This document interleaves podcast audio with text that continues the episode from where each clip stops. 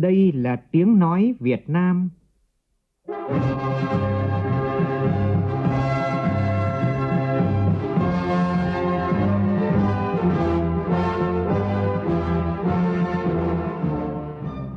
là tiếng nói Việt Nam, phát thanh từ Hà Nội, thủ đô nước Cộng hòa xã hội chủ nghĩa Việt Nam.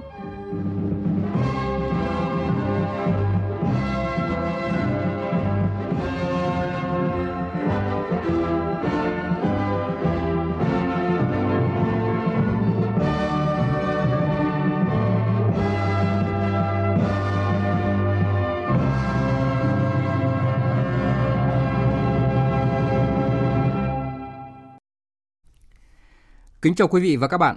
Mời quý vị và các bạn nghe chương trình Thời sự sáng nay, thứ ba, ngày 4 tháng 6 năm 2019, tức ngày 2 tháng 5 năm kỷ hợi của Đài Tiếng Nói Việt Nam. Chương trình có những nội dung chính sau đây.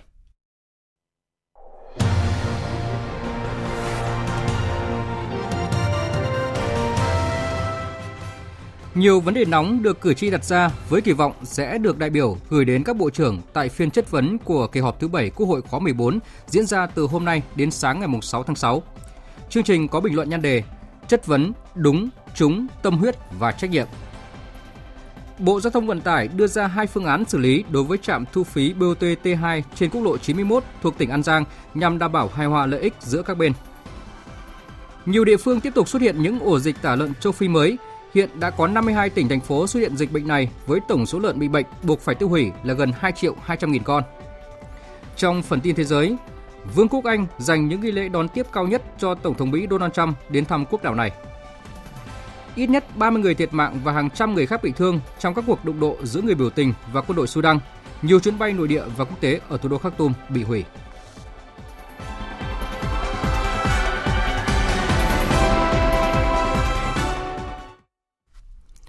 Bây giờ là nội dung chi tiết. Thưa quý vị và các bạn, phiên chất vấn và trả lời chất vấn của đại biểu Quốc hội tại kỳ họp thứ 7 Quốc hội khóa 14 bắt đầu từ sáng nay và diễn ra trong 2 ngày rưỡi. Bốn bộ trưởng được chọn đăng đàn trả lời chất vấn tại kỳ họp này là Bộ trưởng Bộ Công an Tô Lâm, Bộ trưởng Bộ Giao thông Vận tải Nguyễn Văn Thể, Bộ trưởng Bộ Xây dựng Phạm Hồng Hà và Bộ trưởng Bộ Văn hóa Thể thao và Du lịch Nguyễn Ngọc Thiện. Là người đầu tiên trả lời chất vấn, Bộ trưởng Bộ Công an Tô Lâm sẽ trả lời nhiều nội dung nổi bật như công tác đấu tranh phòng chống tội phạm về sản xuất, tàng trữ, vận chuyển mua bán trái phép chất ma túy, công tác đấu tranh phòng chống tội phạm liên quan đến hoạt động tín dụng đen, xâm hại phụ nữ trẻ em.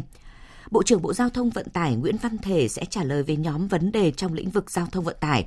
Đáng chú ý là quản lý hoạt động vận tải, chất lượng phương tiện, quản lý xe hợp đồng điện tử, đào tạo sát hạch, cấp thu hồi giấy phép lái xe cơ giới.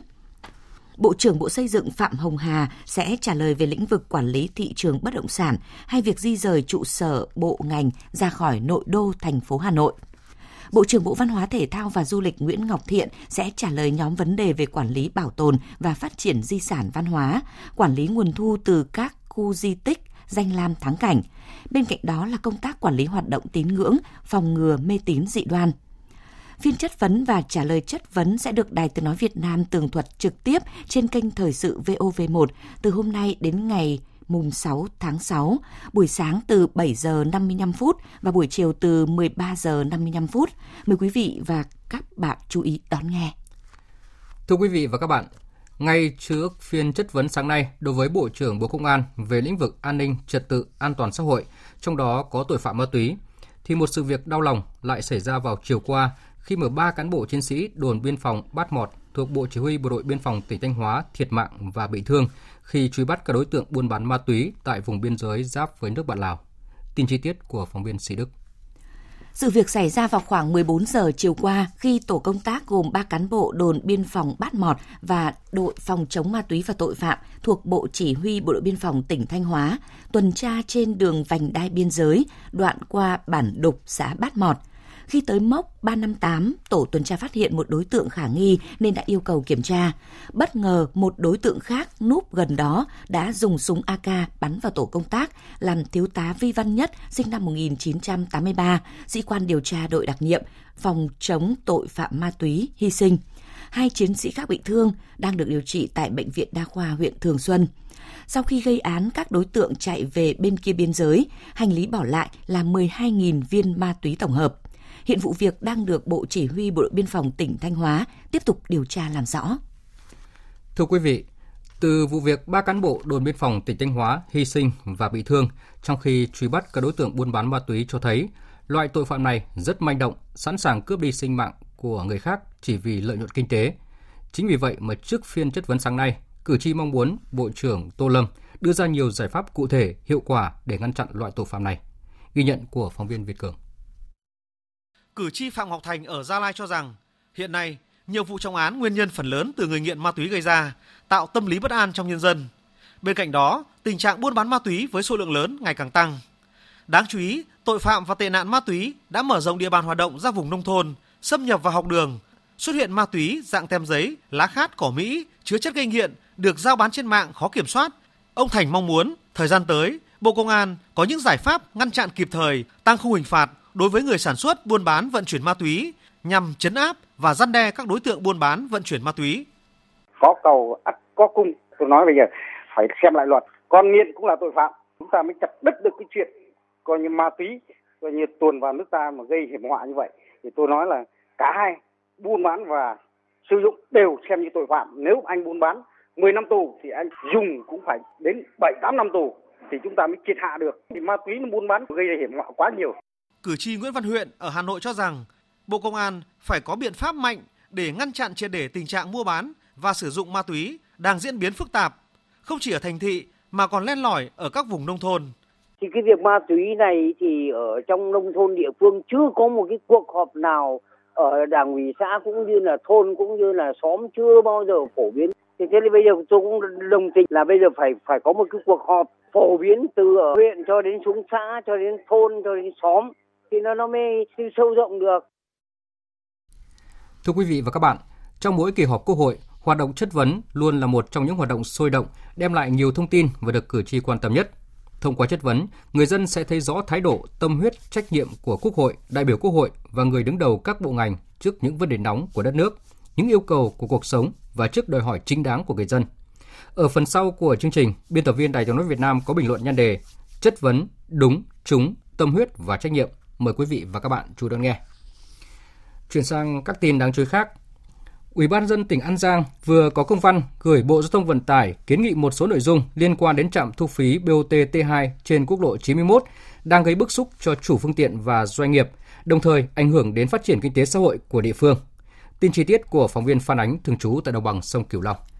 Trong công văn, Ủy ban Nhân dân tỉnh An Giang nêu rõ, cầu Vàm Cống khánh thành và đi vào hoạt động góp phần hoàn thiện mạng lưới giao thông và tăng cường đảm bảo an ninh quốc phòng trong khu vực, tạo động lực phát triển kinh tế xã hội cho các tỉnh đồng bằng sông Cửu Long nói chung và tỉnh An Giang nói riêng.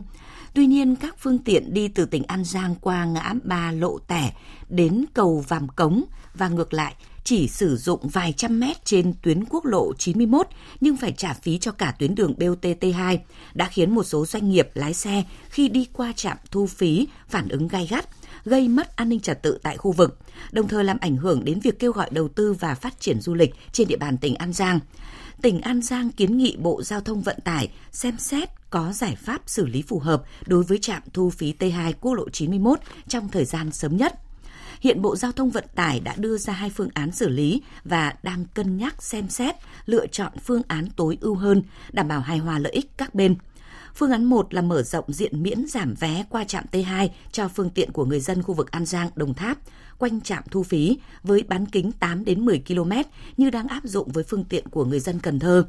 Phương án 2 là tính toán có thể di rời trạm T2 lùi về phía cầu Vàm Cống khoảng 500 m, tức là xe qua lại đoạn An Giang cầu Vàm Cống, không phải qua trạm thu phí T2. Dự kiến hôm nay, Tòa án nhân dân thành phố Hồ Chí Minh sẽ mở phiên tòa xét xử vụ buôn lậu 91 ô tô BMW liên quan đến công ty cổ phần ô tô châu Âu, tên tiếng Anh là Euro Auto, từng là đơn vị phân phối xe BMW chính hãng tại nước ta. Theo đó, các bị cáo Nguyễn Đăng Thảo, nguyên tổng giám đốc Euro Auto, Nguyễn Thị Minh Yến, nguyên trưởng phòng kế hoạch, quản lý sản phẩm và phân phối Euroauto và Trần Hải Đăng, nguyên phó giám đốc công ty trách nhiệm hữu hạn thương mại dịch vụ giao nhận Việt Á, gọi tắt là công ty Việt Á, bị viện kiểm sát truy tố về tội buôn lậu. Theo báo cáo mới nhất của Cục Thú y Bộ Nông nghiệp và Phát triển nông thôn, tính đến hôm qua, bệnh dịch tả lợn châu Phi đã xuất hiện tại hơn 3.500 xã thuộc 337 huyện của 52 tỉnh thành phố, với tổng số lợn bị bệnh buộc phải tiêu hủy là gần 2 triệu 200 nghìn con. Hiện thì nhiều địa phương vẫn đang phát sinh những ổ dịch mới, trong đó Đắk Lắk có thêm 3 ổ dịch mới tại xã Erok và đồn biên phòng York Mepre, xã Ea Bung, huyện Ea Súp. Phóng viên Nam Trang thường trú tại Tây Nguyên, thông tin chi tiết. Trong hai ngày 31 tháng 5 và mùng 1 tháng 6, hộ gia đình ông Cao Ngọc Đình, thôn 18 và hộ ông Đinh Quốc Tuấn, thôn 12, xã E Rốc, huyện E Súp đến cơ quan chức năng báo đàn lợn 56 con của gia đình có hiện tượng bỏ ăn, da hồng nhạt, nghi mắc dịch tả lợn châu Phi. Cùng thời gian này, đồn biên phòng Dóc Mờ Bre, xã E Bung cũng phát hiện đàn lợn lai 60 con của đồn có 20 con bỏ ăn ốm chết. Ngay sau khi phát hiện dịch bệnh, huyện Esup đã tổ chức họp khẩn triển khai công tác phòng chống dịch đồng thời phối hợp với các cơ quan chức năng tiến hành tiêu hủy 116 con lợn mắc dịch tả lợn châu Phi với khối lượng gần 4 tấn. Tổ chức các biện pháp phun tiêu độc khử trùng bao vây các ổ dịch. Ông Thủy Lệ Vũ, quyền tri cục trưởng tri cục chăn nuôi và thú y tỉnh Đắk Lắk cho biết, biện pháp hữu hiệu nhất để ngăn chặn sự lây lan của dịch bệnh là tiến hành tiêu hủy nhanh những con lợn có dấu hiệu bị dịch đề nghị các địa phương là phải tăng cường công tác giám sát, phát hiện nhanh và xử lý kịp thời. Nếu trường hợp mà phát hiện nghi ngờ thì lấy mẫu và dương tính thì cho tiêu hủy ngay và tiêu hủy quyết liệt. Thì để tránh lây lan thì không cần phải chọn các cái địa điểm hố chôn là phải xa mà có thể là chọn ngay trong à, đất của trang trại hay là là nông hộ của, à, của mình mà đào hố và phải rải vôi và cũng như là hóa chất cũng như là phải trải bạc ni lông và phải tiêu độc thường xuyên cái hố chôn và các cái môi trường chăn nuôi xung quanh cũng như là cơ sở chăn nuôi mà đã bị mắc bệnh. Còn tại Nghệ An, đến thời điểm này, dịch đã xảy ra tại 66 xã thuộc 15 trong tổng số 21 huyện thị xã. Trước diễn biến phức tạp của dịch tả lợn châu Phi, Hôm qua, Chủ tịch Ủy ban dân tỉnh Nghệ An đã chủ trì cuộc họp trực tuyến với các địa phương, triển khai cấp bách các giải pháp khống chế dịch, đồng thời giao trách nhiệm người đứng đầu cấp ủy, chính quyền mỗi địa phương phải chịu trách nhiệm về diễn biến của dịch tả lợn châu Phi. Phóng viên Quốc Khánh thông tin chi tiết. Tại hội nghị, các địa phương nêu những khó khăn trong việc ngăn ngừa, phòng chống dịch, đó là tốc độ lây lan nhanh, phức tạp, khó kiểm soát, vẫn còn tình trạng lợn vận chuyển qua địa phương có quốc lộ đi qua. Việc test mẫu mất khá nhiều thời gian, đặc biệt đối với các huyện miền núi. Hội nghị thống nhất cần làm tốt công tác tuyên truyền, tích cực xử lý môi trường, tiêu độc khử trùng ngay cả những vùng, những hộ chăn nuôi chưa xuất hiện dịch, kết hợp chăn nuôi an toàn sinh học. Bên cạnh đó cũng đề cập phương án giết mổ thịt lợn sạch, cấp đông dự trữ trong chăn nuôi, không sử dụng thức ăn thừa, kịp thời xử lý nếu lợn có dấu hiệu bệnh, không nhất thiết phải có kết quả test mẫu. Chủ tịch tỉnh Nghệ An Thái Thanh Quý nhấn mạnh tính cấp bách của công tác phòng chống dịch tả lợn châu Phi phải có sự vào cuộc của cả hệ thống chính trị và người đứng đầu cấp ủy, chính quyền và mỗi địa phương phải chịu trách nhiệm nếu để dịch bệnh tiếp tục lây lan. Tiếp theo, biên tập viên Phương Anh sẽ chuyển đến quý vị và các bạn một số thông tin về thời tiết. Thưa quý vị và các bạn, vùng mưa ở các tỉnh Bắc Bộ sẽ giảm dần. Áp thấp nóng phía Tây thì phát triển và nắng nóng ở các tỉnh Bắc Bộ và Trung Bộ bắt đầu quay trở lại. Dự báo từ ngày hôm nay đến ngày 7 tháng 6 thì ở các tỉnh Bắc Bộ và các tỉnh Trung Bộ, từ Thanh Hóa và đến Phú Yên có khả năng xảy ra một đợt nắng nóng diện rộng và nhiệt độ cao nhất phổ biến 35 đến 37 độ và có nơi trên 38 độ C. Còn tại các tỉnh Tây Nguyên và Nam Bộ bắt đầu từ hôm nay gió mùa Tây Nam hoạt động trở lại, mưa gia tăng cả về diện và lượng và thời gian mưa rông xuất hiện về chiều và tối, có nơi mưa vừa mưa to và rông mạnh, cần đề phòng hiện tượng lốc xoáy và gió giật mạnh. Thời tiết ở khu vực Hà Nội từ hôm nay mưa cũng đã giảm và trời đã nắng, khá là oi bức. Nhiệt độ trong khoảng từ 34 đến 35 độ. Tiếp theo là phần tin thế giới. Tổng thống Mỹ Donald Trump hôm qua đã tới thủ đô London, bắt đầu chuyến thăm cấp nhà nước tại Vương quốc Anh trong 3 ngày. Vương quốc Anh đã dành những nghi lễ đón tiếp ở mức cao nhất dành cho ông Donald Trump. Quang Dũng, phóng viên Đài tiếng Việt Nam thường trú tại khu vực Tây Âu, đưa tin. Chào mừng ông Trump tại cung điện Buckingham, đội pháo binh Hoàng gia Anh đã bắn 41 phát đại bác. Đích thân Thái tử Anh Charles, người sẽ kế vị ngai vàng, đã thắp tùng ông Trump đi thăm bộ sưu tập nghệ thuật Hoàng gia. Ngoài ra, ông Donald Trump cũng đã đến tu viện Westminster, nơi tiến hành các lễ đăng quang của vua và nữ hoàng Anh trong gần 1.000 năm qua. Trong tối ngày 3 tháng 6, nữ hoàng Anh Elizabeth II đã tổ chức quốc yến để thiết đãi Tổng thống Mỹ Donald Trump và phái đoàn Mỹ. Theo kế hoạch, trong ngày hôm nay, ông Trump sẽ có cuộc hội đàm với nữ Thủ tướng Anh Theresa May về một loạt các chủ đề quan trọng trong mối quan hệ đồng minh cực kỳ thân thiết giữa Mỹ và Anh – trong đó có triển vọng ký kết hiệp định tự do thương mại giữa Mỹ và Anh một khi Vương quốc Anh rời khỏi Liên minh châu Âu. Ngoài ra, một chủ đề rất đáng chú ý khác cũng được nhiều quan chức chính quyền Mỹ đề cập trước chuyến thăm là việc Mỹ muốn Anh dừng các hợp tác với tập đoàn công nghệ Huawei của Trung Quốc. Phía Mỹ đe dọa nếu Anh không chấm dứt các hợp tác với Huawei thì Mỹ sẽ không tiếp tục chia sẻ các tin tức tình báo của nước này cho Anh. Sau khi kết thúc chuyến thăm Anh, ngày 5 tháng 6, ông Donald Trump sẽ đến Pháp để dự lễ kỷ niệm 75 năm ngày quân đồng minh đổ bộ vào đất Pháp để mở mặt trận phía Tây tiêu diệt phát xít Đức. Chiều qua, nữ tranh án Tòa án tối cao Áo Brigitte Bryland đã chính thức tuyên thệ nhậm chức Thủ tướng cùng các thành viên nội các mới sau cuộc khủng hoảng chính trị hồi trung tuần tháng 5, làm liên minh cầm quyền của cựu Thủ tướng Sebastian Kurz sụp đổ. Bà trở thành nữ Thủ tướng đầu tiên trong lịch sử nước Áo. Hữu Bình, phóng viên Đài tiếng Việt Nam thường trú tại khu vực Trung Âu, đưa tin. Phát biểu với báo chí sau lễ tuyên thệ nhậm chức, bà Bierling nói rằng nhiệm vụ hàng đầu của chính phủ mới là phải cải thiện hình ảnh đất nước sau cuộc khủng hoảng chính trị vừa qua. Nhiệm vụ của chính phủ là rất rõ ràng. Chúng tôi sẽ nỗ lực giành lại niềm tin của người dân, các đảng trong Hạ viện, chính khách, các tổ chức dân sự và các cộng đồng tôn giáo. Chúng tôi sẽ cố gắng thực thi luật pháp một cách tốt nhất có thể, dựa trên những hiểu biết và niềm tin mà chúng tôi có được. Bà Bierlang sẽ có nhiệm vụ điều hành chính phủ lâm thời, bao gồm các nhà kỹ trị cho tới khi cuộc tổng tuyển cử trước thời hạn được tổ chức vào tháng 9 tới. Sau nhiều tháng bất ổn, tình trạng căng thẳng ở thủ đô Khartoum của Sudan vẫn chưa có dấu hiệu lắng dịu. Đụng độ giữa quân đội và những người biểu tình ờ, ngày hôm qua đã làm ít nhất là 30 người thiệt mạng và hàng trăm người khác bị thương, làm gia tăng lo ngại của cộng đồng quốc tế. Hội đồng quân sự chuyển tiếp Sudan đã bác bỏ việc sử dụng vũ lực nhằm giải tán cuộc biểu tình ngồi ở thủ đô Khartoum. Trong khi đó, phe biểu tình tuyên bố ngừng mọi cuộc tiếp xúc và đối thoại với Hội đồng quân sự chuyển tiếp, đồng thời kêu gọi tiến hành biểu tình tuần hành trên khắp cả nước, cũng như dựng rào chắn ngay ở thủ đô. Phản ứng trước những diễn biến căng thẳng tại Sudan, Tổng thư ký Liên Hợp Quốc Antonio Guterres hôm qua lên án các hành động bạo lực quá mức và kêu gọi tiến hành một cuộc điều tra độc lập. Chính phủ các nước Anh và Đức cùng ngày kêu gọi Hội đồng Bảo an Liên Hợp Quốc họp khẩn về cuộc khủng hoảng ở Sudan. Tòa án chống khủng bố ở Baghdad hôm qua đã tuyên án tử hình đối với hai công dân Pháp cuối cùng trong số 11 công dân Pháp bị bắt giữ ở Syria và đưa sang Iraq để xét xử hồi tháng 1 vừa qua. Những người này bị buộc tội gia nhập tổ chức khủng bố nhà nước Hồi giáo tự xưng IS. Phản ứng trước các phiên tòa xét xử tại Iraq, chính phủ Pháp không bác bỏ tính công bằng của các bản án, song tuyên bố sẽ can thiệp ở cấp cao nhất nhằm ngăn chặn việc thi hành án đối với các công dân Pháp bị tuyên án tử hình. Hơn 6.000 nhân viên an ninh gồm cảnh sát và quân đội được huy động để đảm bảo an toàn cho lễ Idul Fitri, ngày lễ lớn nhất của người Hồi giáo. Hương Trà, phóng viên Đài tiếng nói Việt Nam đưa tin từ Jakarta. Bộ Tôn giáo Indonesia ngày hôm qua công bố lễ Idul Fitri năm 2019 sẽ bắt đầu từ hôm nay. Ngày lễ Idul Fitri là ngày lễ xả chay, kết thúc tháng Ramadan của người Hồi giáo tại Indonesia. Trong suốt 30 ngày qua, từ lúc mặt trời mọc đến lúc mặt trời lặn, người dân theo đạo hồi không ăn, không uống, chăm chỉ cầu nguyện và làm việc thiện. Để đảm bảo an ninh cho ngày lễ này, hơn 6.000 cảnh sát và quân đội được huy động bảo vệ tại các nhà thờ Hồi giáo và các địa điểm cầu nguyện tập trung. Bên cạnh đó, các điểm du lịch tại Jakarta cũng được tăng cường an ninh trong dịp lễ này. Vừa rồi là phần tin thời sự quốc tế, tiếp ngay sau đây là một số tin thể thao đáng chú ý.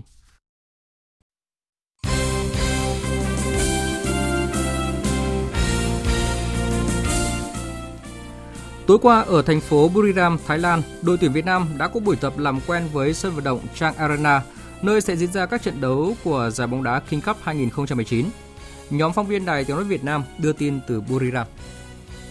Như thường lệ, huấn luyện viên Park Hang-seo là người đầu tiên ra sân để quan sát các điều kiện tập luyện. Một tin vui với người hâm mộ là toàn bộ 23 cầu thủ của đội tuyển Việt Nam đều có sức khỏe tốt. Sau phần khởi động, các cầu thủ bước vào bài tập di chuyển, chuyển bóng một chạm trong phạm vi hẹp. Đặc biệt ở bài tập sau, đầu tiên huấn luyện viên Park Hang-seo cho các học trò luyện tập theo bộ ba phối hợp với những pha đập nhả tốc độ đây có lẽ là một trong những bài để đối phó với đội tuyển Thái Lan. Sau khoảng 20 phút, các phóng viên được yêu cầu ra khỏi sân. Các cầu thủ Việt Nam đã tỏ ra rất tự tin trước trận đấu gặp Thái Lan. Đội phó Văn Toàn chia sẻ. Thì em nghĩ hiện tại toàn đội đang rất tinh thần thoải mái, mọi người đang đều ờ, chờ đợi đến trận gặp Thái Lan. Không có gì đặc biệt lắm thì chúng em cũng chuẩn bị như bao mọi trận thôi. Em nghĩ là việc ờ, là cầu thủ chuyên nghiệp thì chúng em đã quen với làm quen sân chính với một buổi rồi, không có gì là quan trọng hết. Trong khi đó, thì để chuẩn bị cho trận giao hữu với đội tuyển U23 Myanmar, chiều qua các cầu thủ U23 Việt Nam tiếp tục có buổi tập thứ ba tại Trung tâm Đào tạo bóng đá trẻ Việt Nam.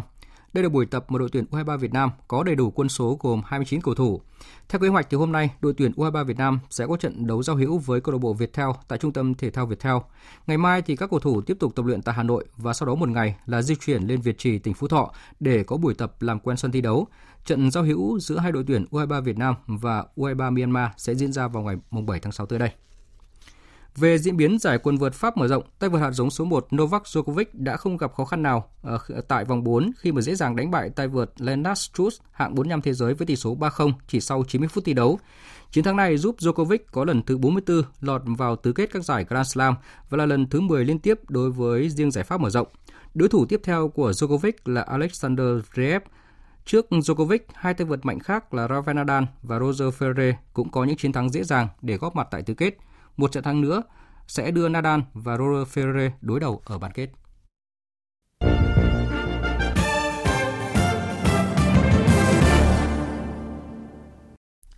Quý vị và các bạn đang nghe chương trình Thời sự sáng của Đài Tiếng nói Việt Nam.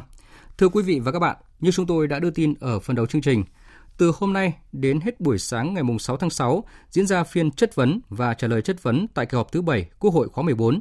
Trong hai ngày rưỡi, các vấn đề nóng về an ninh trật tự, về xây dựng, về giao thông vận tải, về văn hóa thể thao và du lịch sẽ được đưa ra, đối thoại thẳng thắn trên nghị trường Quốc hội. Lần nữa, người dân sẽ thấy rõ thái độ, tâm huyết, trách nhiệm của Quốc hội, đại biểu Quốc hội và người đứng đầu các bộ ngành trước những vấn đề nóng hổi của đất nước, những yêu cầu của cuộc sống trước đòi hỏi chính đáng của người dân. Bình luận của biên tập viên Đàm Hoa nhan đề Chất vấn, đúng, trúng, tâm huyết và trách nhiệm. Mời quý vị và các bạn cùng nghe. Phiên chất vấn tại Quốc hội luôn là cơ hội để các đại biểu thể hiện trách nhiệm đại diện cho tiếng nói của dân, nói lên tiếng nói của nhân dân, đề nghị người có trách nhiệm trả lời chúng và đúng những vấn đề nội dung người dân yêu cầu cần được làm rõ, cần có giải pháp giải quyết triệt đề. Đó cũng là cơ hội để người được chất vấn khẳng định cách tầm, cách tâm của người lãnh đạo quản lý, của người đứng đầu khi các vấn đề nhanh chóng được giải quyết, tạo niềm tin cho người dân khi những ý kiến, kiến nghị của họ được xem xét, được đối thoại một cách thẳng thắn, công khai, dân chủ trên diễn đàn nghị trường Quốc hội. Nhưng cử tri và người dân cả nước đã thực sự hài lòng với đại biểu của mình hay chưa? Đã tin tưởng về sự bày tỏ xin nhận lỗi, xin nhận trách nhiệm của người đứng đầu các bộ ngành chưa? Đã thỏa mãn với kết quả giám sát của Quốc hội về việc thực hiện những lời hứa của các tư lệnh ngành chưa? Đã đồng tình với những vấn đề được đưa ra mổ xẻ, chất vấn tại kỳ họp chưa? Thì phải thẳng thắn thừa nhận rằng cử tri, người dân còn nhiều bức xúc, nhiều tâm tư. Bức xúc ấy, tâm tư ấy trước tiên từ đại biểu Quốc hội. Bởi đại biểu là người gần dân, có trách nhiệm truyền tải nguyện vọng của dân tới Quốc hội. Tranh luận, trao đổi thẳng thắn, không né tránh với người có thẩm quyền để giải quyết tốt nhất việc nước việc dân. Tiếc rằng những câu hỏi lê thê, dài dòng, lặp đi lặp lại, lẽ ra chất vấn thì lại như tung hô chia sẻ. Đặt câu hỏi như không hỏi, thậm chí câu hỏi còn có hơi hướng lợi ích lại không hiếm trong các phiên chất vấn bức xúc tâm tư của người dân còn là thái độ trách nhiệm của người được chất vấn. Dường như một số người đứng đầu luôn ý thức về quyền lực, nên trước diễn đàn quốc hội, họ cũng không thoát khỏi cái bóng của chức vụ quyền lực. Họ phải nghĩ rằng những vấn đề đại biểu nêu ra, cử tri quan tâm, dư luận xã hội yêu cầu trả lời thỏa đáng là thuộc trách nhiệm quản lý của họ. Nhà nước, người dân đã trao cho họ chức quyền đã trả tiền lương, tiền quản lý cho họ, thì việc họ phải làm tốt chức trách nhiệm vụ, việc họ phải chịu trách nhiệm trước những bức xúc của dân là lẽ đương nhiên. Vì thế, thái độ không chấp nhận bị chất vấn của một số trường ngành khiến người dân không khỏi phiền lòng. Càng phiền lòng hơn khi có người đứng đầu, kỳ trước thì nhận trách nhiệm, hứa lên hứa xuống, nhưng đến kỳ họp sau vẫn không suy chuyển, thậm chí có chuyện còn tệ hơn. Bức xúc ấy, tâm tư ấy cũng còn là những vấn đề được lựa chọn chất vấn. Dẫu rằng đó là ý chí, là trên cơ sở phiếu đề nghị chất vấn của đại biểu Quốc hội, nhưng nhiều khi chưa hẳn đại diện cho nguyện vọng của cử tri. Cử tri có quyền đặt câu hỏi, vì sao có chuyện nóng thế, gây ra nhiều hệ lụy thế mà không được đưa ra? Vì sao có cán bộ lãnh đạo thiếu gương mẫu, ngành thuộc lĩnh vực quản lý nhiều vấn đề liên quan trực tiếp đến cuộc sống của người dân lại không được nhắc tới? Vậy nên, tăng tính đối thoại, nêu trực diện các vấn đề nóng đang được dư luận xã hội quan tâm để làm rõ trách nhiệm, đưa ra giải pháp giải quyết triệt đề là yêu cầu quan trọng của mỗi phiên chất vấn. Vậy nên, nếu như lựa chọn đúng, chúng vấn đề chất vấn, nếu như đại biểu tiếp cận thông tin có tinh thần trách nhiệm, nếu như người đứng đầu dám nhìn thẳng vào yếu kém của bộ ngành, không tìm cách né tránh, đưa ra những giải pháp căn cơ giải quyết rốt ráo các vấn đề.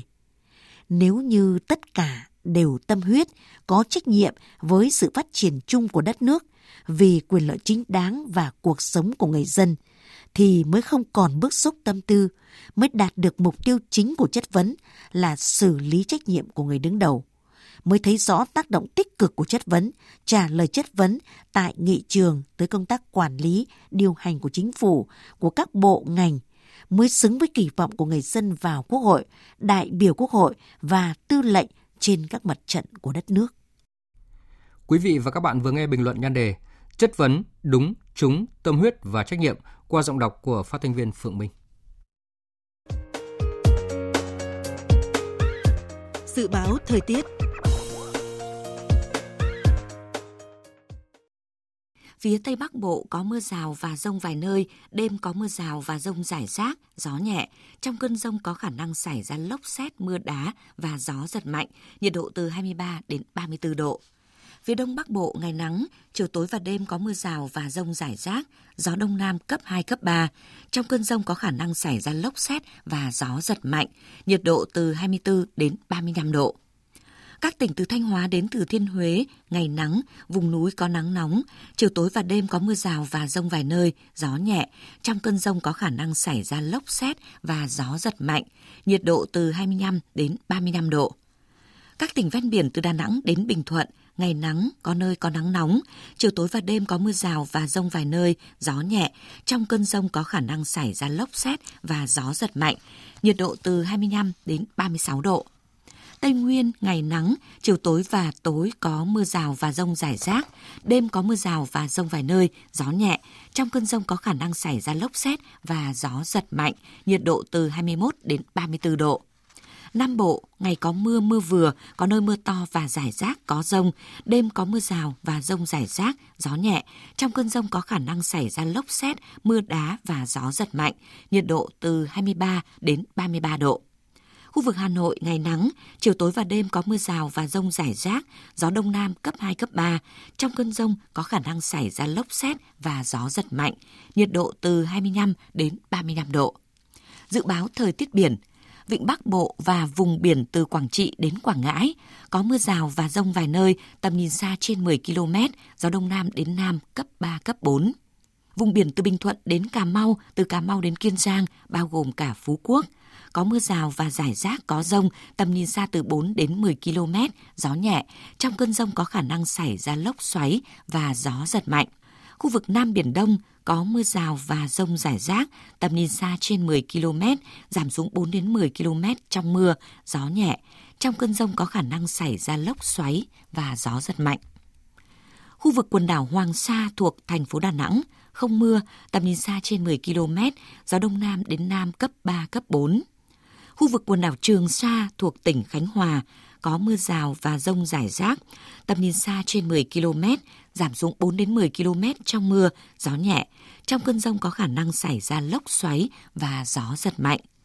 Vịnh Thái Lan có mưa rào rải rác và có nơi có rông, tầm nhìn xa trên 10 km, giảm xuống 4 đến 10 km trong mưa, gió nhẹ. Trong cơn rông có khả năng xảy ra lốc xoáy và gió giật mạnh. Những thông tin dự báo thời tiết vừa rồi đã kết thúc chương trình Thời sự sáng nay của Đài Tiếng nói Việt Nam. Chương trình do biên tập viên Nguyễn Cường biên soạn và thực hiện với sự tham gia của phát thanh viên Phương Hằng và kỹ thuật viên Uông Biên, chịu trách nhiệm nội dung Nguyễn Thủy Vân. Cảm ơn quý vị và các bạn đã dành thời gian lắng nghe.